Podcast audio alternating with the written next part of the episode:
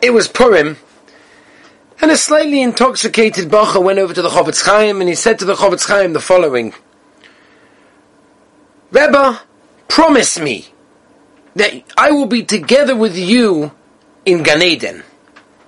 The Chofetz Chaim became very, very serious for a few moments and said, if you accept upon yourself never to speak Lashon Hara for the rest of your life, we will be together in Gan Eden. The bachur all of a sudden was quiet and didn't respond. He could never commit himself to such a thing, never to speak Lashon Hara ever. The Chofetz Chaim became upset and told the other bachurim to remove him from his presence. Said the Chofetz Chaim, he had Olam Haba in his hands and he threw it away. We can refrain from speaking Lashon Hara. We can do it. We just have to try. We just have to realize how bad it is. When we realize how bad it is, we put our efforts in, we get a tremendous amount of help from Hashem. And in Mitzvah Hashem, if we do this, we'll have a wonderful place in Olam Haba.